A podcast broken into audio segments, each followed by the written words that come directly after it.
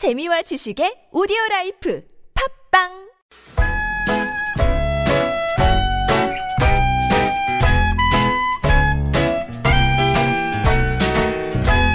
메마른 마음에 산뜻한 문화의 바람이 붑니다. 이다혜의 책 그리고 영화 We were chasing some cinematic schemes, but I'll give you Panavision pictures 복잡한 일상에서 벗어나서 영화 이야기 한번 푹 빠져볼까요? 오늘은 시네21의 이다혜 기자와 함께합니다. 안녕하세요. 안녕하세요. 제가 뭘 물어봐도 뭐든지 답변해 주시는 우리 척척 박사.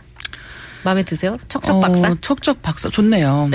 음, 좋은데 어 이렇게 남이 하는 질문에 대답하지만 제 인생의 큰 숙제들을 해결하지 못하고 있는. 그 어려운 질문. 그건 그 누구도 내 해결하기. 인생은 어떻게 할 것인가. 아, 오늘 네. 왜 반짝이 그 메이크업 이렇게 하고 오셨는데? 예, 제가 항상 음. 어, 여기 스튜디오 올 때 제 마감 날이에요. 수요일이 아. 그래서 마감 날이기 때문에 오늘 내일이 야근 철회라 한 날입니다. 그래서 어, 항상 나름 방송 또. 올때 네. 음. 마감 복장으로 왔어요. 이 방송 들으시는 분들께 잠깐 설명을 드리면 마감 복장은 거의 어, 이 트레이닝복만 입지 않았다 그렇죠. 뿐이지 거의 네. 그에 준하는 네. 인생의 가장 편한 옷차림으로 다니거든요. 그래서 화장도 너무 안 했던 것 같고 아, 예뻐요. 연말, 예, 기념으로 그러니까. 예, 반짝이를 바르고 왔습니다. 예. 번쩍번쩍하죠. 어우, 좋아요. 네. 예. 자, 오늘은 영화와 책 얘기 중에 책은 좀 접어두고요. 네. 2016년 영화계를 좀 돌아보기로 할 텐데, 2016년 흥행 영화들 어떤 작품들이 있는지 소개 쭉 해주세요. 예, 일단 전체적으로는 음. 2억 명 관객을 돌파를 했어요. 진짜 우리 한국 영화 대단한 것 같아요. 그렇죠. 네, 이영명. 2억 명이고 네. 심지어 그 중에 한국 영화 점유율이 53.4%입니다. 그러니까 아, 절반 넘네요. 예, 정말 많은 분들이 극장에 갔다. 또 한 가지는 그 중에 또 많은 분들이 한국 영화를 봤다라는 뜻이 될 것 같아요. 그런데 그 중에 이제 천만 관객을 넘은 영화는 한 편뿐입니다. 공유 씨가 나오는. 제가 우리의 공유 씨. 지금 한 달째 방송 올 때마다 공유 씨 이름을 듣고 있다고 제가 지난주에도 말했는데 앞으로 두 달 더 들으셔야 됩니다. 예, 아직 어쨌든 끝나려면 두 달 남았어요. 그 네. 공유 씨가 나오는 부산행. 예, 부산행이 네. 1156만 예, 5,479명 동원을 했고요. 어, 그럼 2016년, 16년에 우리나라 영화 중에 천만 관객 넘은 영화는 부산행밖에 없는 거예요? 네, 그렇죠.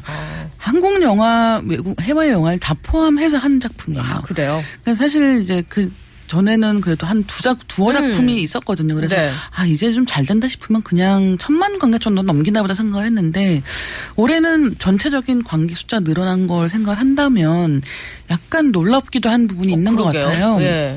2위가 검사외전입니다.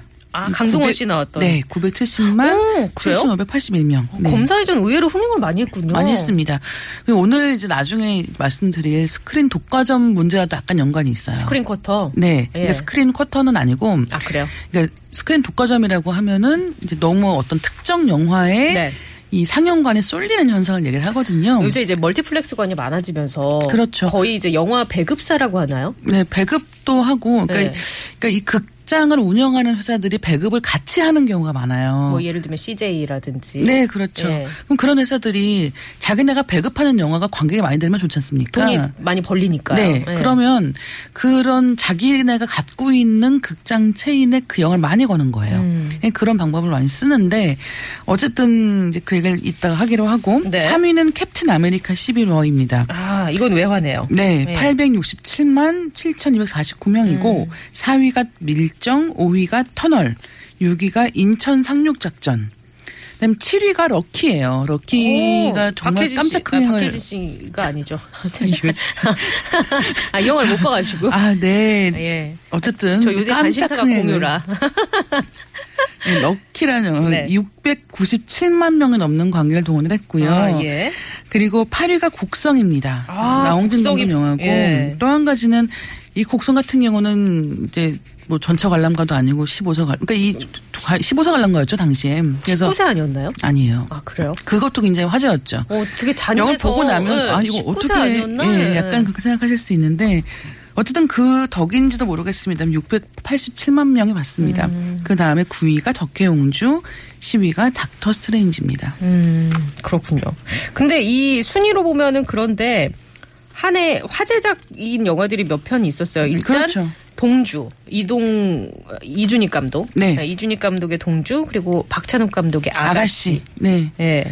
어, 지금 말씀해주신, 예를 들면 그 중견 감독들의 영화들이 지금 단순히 그냥 관객 숫자만 가지고 따졌을 때는 어, 올해 최고 화제작은 음, 아니었나 네, 네. 생각하실 수 있는데 이 동주라는 영화는 올해 초에 그 시집 초판본 복간본이 굉장히 인기였습니다. 예. 이때 한때 또 시집 열풍이 막 그렇죠. 불어가지고요. 예, 그래서 뭐 하늘과 바람과 별과 시 음. 같은 윤동주 시인의 시집 초판이 복간되어서 그 네. 책들이 베스트셀러에 오르고 또 그 동시에 이 동주란 영화가 굉장히 또 인기를 끌면서 어, 어떻게 보면 역사적인 문제에 대한 관심을 또 환기하기도 했고요. 또 아가씨 같은 경우는 뭐 박찬욱 감독 영화들 하면 항상 어느 정도 기대치 이상은 만족을 시키는 것 같아요. 그렇죠. 좀 파격 뭐 이런 네. 단어가 좀 어울리기도 하고. 특히나 어, 이 미술적인 측면에서 빼놓지 않고 이야기를 음. 네. 해야 될 것 같은데요. 그래서 류성희 미술 감독이 깐영화제에서 벌칸상이라는 걸 받았고 LA 비평가 협회에서도 미술 감독상을 받았습니다. 아 그래요. 그런 식으로 이 영화의 이 뭐 이야기라든가 이런 것만큼이나 미술적인 성취에 대해서 높은 평가를 받았고요. 음. 이렇게 뭐 단순히 흥행 순위만 가지고 얘기할 수 없는 또 화제들이 있었던 것이죠. 음. 이게 보니까 그 장르 영화라고 하잖아요. 뭔가 좀 네. 대중적이진 않고 그 네. 장르에 국한된. 근데 그 팬층이 그래도 많이 넓어졌다고 해야 될까요? 그런 느낌도 있죠. 일단 네. 이 장르가 팬층이 넓은 것인가 좁은 것인가에 대해서는 좀 얘기를 해봐야 될 것 같아요. 아 그래요. 그러니까 예를 들면 어 이렇게 일반적으로 관객이 자- 가장 들기 쉬운 영화는 가족 영화인 거죠. 최소한 한 3명, 4명은 네. 가서, 가서 보는 경우가 많기 뭐 때문에. 예를 들면 7번 방의 선물 같은 그런 그렇죠. 영화들. 예. 그런데 이제 여기서 장르 영화라고 할 때 좀 잔인하거나 그 곡성과 부산행의 흥행이 사실은 지금 요 코드로 음. 말씀드릴 수 있는 영화들인데요. 네네. 뭐 잔인하거나 아니면 좀비물이라고 하면은 약간 진짜 낯설고. 매니아들 네. 좋아하는 그런 거죠. 아 좀비가 뭐야라고 생각하시는 분들도 많았단 말이죠. 근데 이 좀비물로 블록버스터를 만들어서 큰 흥행을 기록을 했고 또 이 두 작품이 다 어, 이 장르 그 시장이 훨씬 더큰 미국에서도 굉장히 좋은 평가 받았어요. 아 그래요. 네, 그래서 뭐 이를테면 뭐 그 두 작품이 다 미국 개봉을 했고 음. 그다음에 그런 뭐 현지 반응도 뭐 이를테면 좀비물 중에 굉장히 뛰어난 작품이다라는 식의 이야기를 부산행이 듣기도 했고요. 음. 네. 뭐 곡성 같은 경우는 이제 초반에 기대를 했던 것보단 약간 흥행은 부진했지만 그럼에도 불구하고 놓치면 그러니까 꼭 다시 한번 이제 관심을 환기할 만한 영화라고 네. 그런 식으로 또 얘기가 되기도 했죠. 음, 그렇군요. 자, 오늘 저희가 퀴즈 내드렸습니다. 어, 한국 영화 중에 천만 관객을 동원한 영화 네. 편수. 정답 네. 발표해 주세요. 14편이죠. 14편. 네. 0829번님, 7번 방의 선물이 제일 좋았습니다. 아, 착함 서민들이 살던 7번 방. 사실은 그들이 들어가야 하는 거 아닌가요? 라고 의견 주셨는데, 0829번님께 선물 보내드리고요. 어, 또 멋진 대사를 주신 분이 있었어요. 0301번님, 암살에서 전지현 씨가 우리가 계속 싸우고 있다고 알려줘야 되는 거 아니냐 했던 그 대사. 요새 시국에 하고 싶은 말입니다. 저도 저 대사 정말 좋아하고요. 그러니까 0301번님 선물 드리고요. 당장 우리가 어떤 좋은 선한 가치를 위해 노력을 할 때 제일 좋은 건 바로 그 자리에서 효과를 보는 거예요. 당장 뭐가 바뀌고 당장 좋아지는 것을 보는 게 제일 좋겠지만 그렇지 않다고 한다면 싸울 가치가 없는 것이냐. 음. 그렇지 않다는 거죠. 사실 암살의 그씨 대사가 굉장히 멋진 네. 이유는 알려줘야 된다는 그렇죠. 거예요. 우리가 네. 여기 있고 우리가 어떤 것을 음. 가치 있다고 생각하기 때문에 싸우고 있다는 걸 알려줘야 되는 것이고 그게 이를테면 싸우는 상대방을 위해서도 굉장히 중요한 이야기지만 나랑 같은 생각을 갖고 있는 사람들에게 응원이 되는 것이기도 하거든요. 동질감을 느끼는 네. 예, 사람들에게. 그래서 암살 생각도 모처럼 다시 났네요. 아, 갑자기 그 사진 같이 찍는 장면이 생각나네요. 아, 이렇게. 옷매무새 가다듬고 네. 사진 찍었던 그 장면. 예.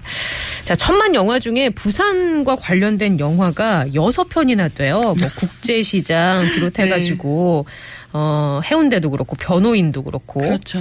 그래서 부산과 관련된 노래 한 곡 골랐습니다. 범죄와의 전쟁도 부산을 배경으로 했었죠. 장기하와 얼굴들 풍문으로 들었어.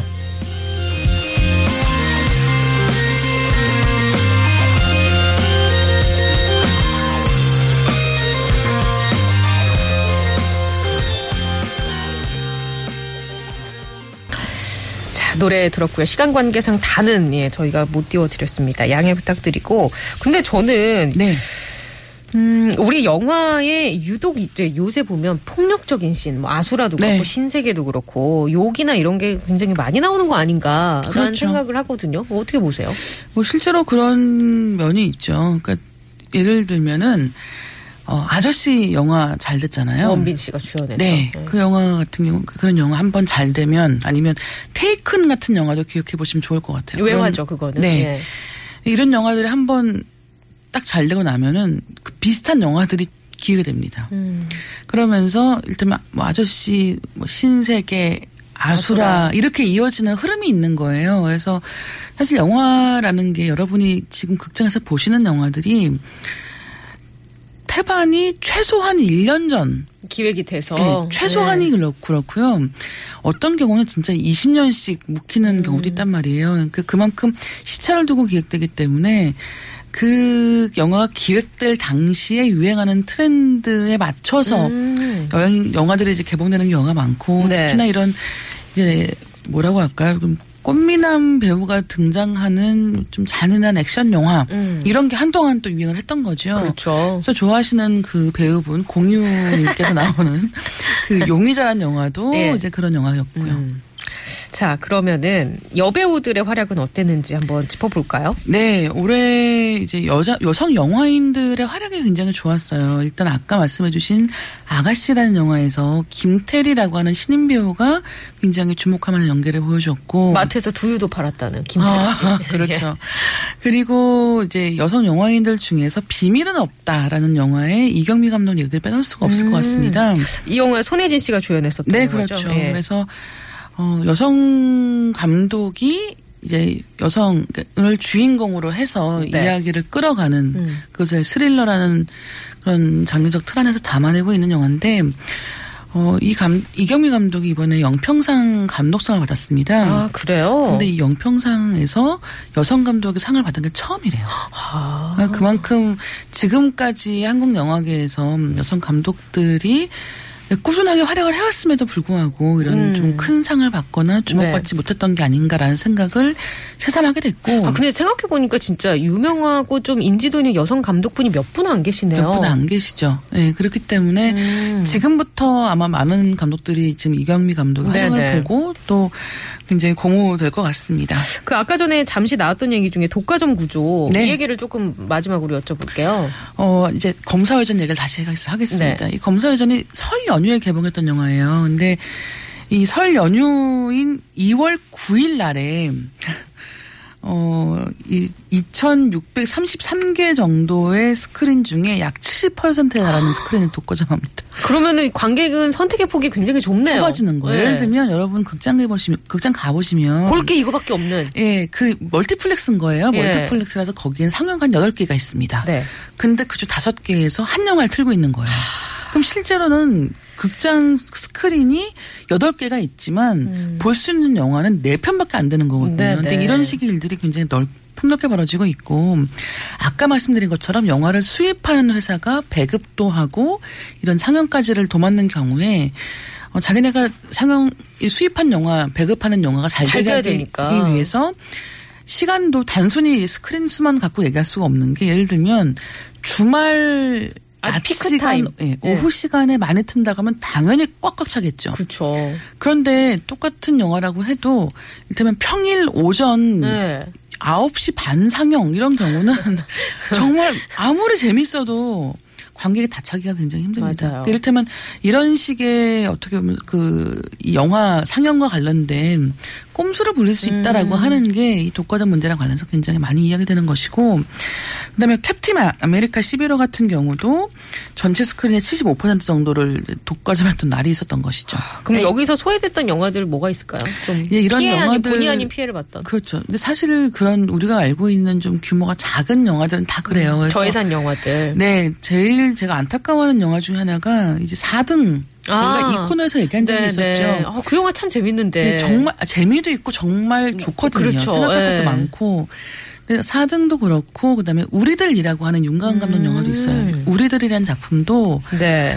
어 정말 일단 그 아이 키우시는 어머니 아버지 분들께 꼭 권하고 싶은 영화기도 하고 역시나 영화 만듦새도 굉장히 좋고 재미있는 작품이거든요. 근데 이 작품도 그렇게 상영 스크린이 많지가 않았던 아쉽네요. 그런 안타까운 경우고요. 최근에 나 다니엘 블레이크 같은 영화도 어, 꽤 화제작이고 케노치 감독 이라고 하면 항상 깐영화제 신작 가지고 가는 그런 거장 감독이지만 역시 또 영화 막상 보려고 하면 상영관을 찾아서 집 근처에 멀티플렉스 네, 네, 개씩 네. 있는데 갈- 이 영화 어. 보려면 종로까지 또 나가야 되는 거예요.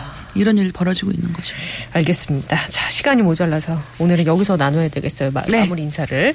자, 지금까지 씨네21의 이다혜 기자였습니다. 고맙습니다. 새해 복 많이 받으십시오. 아, 복 많이 받으세요.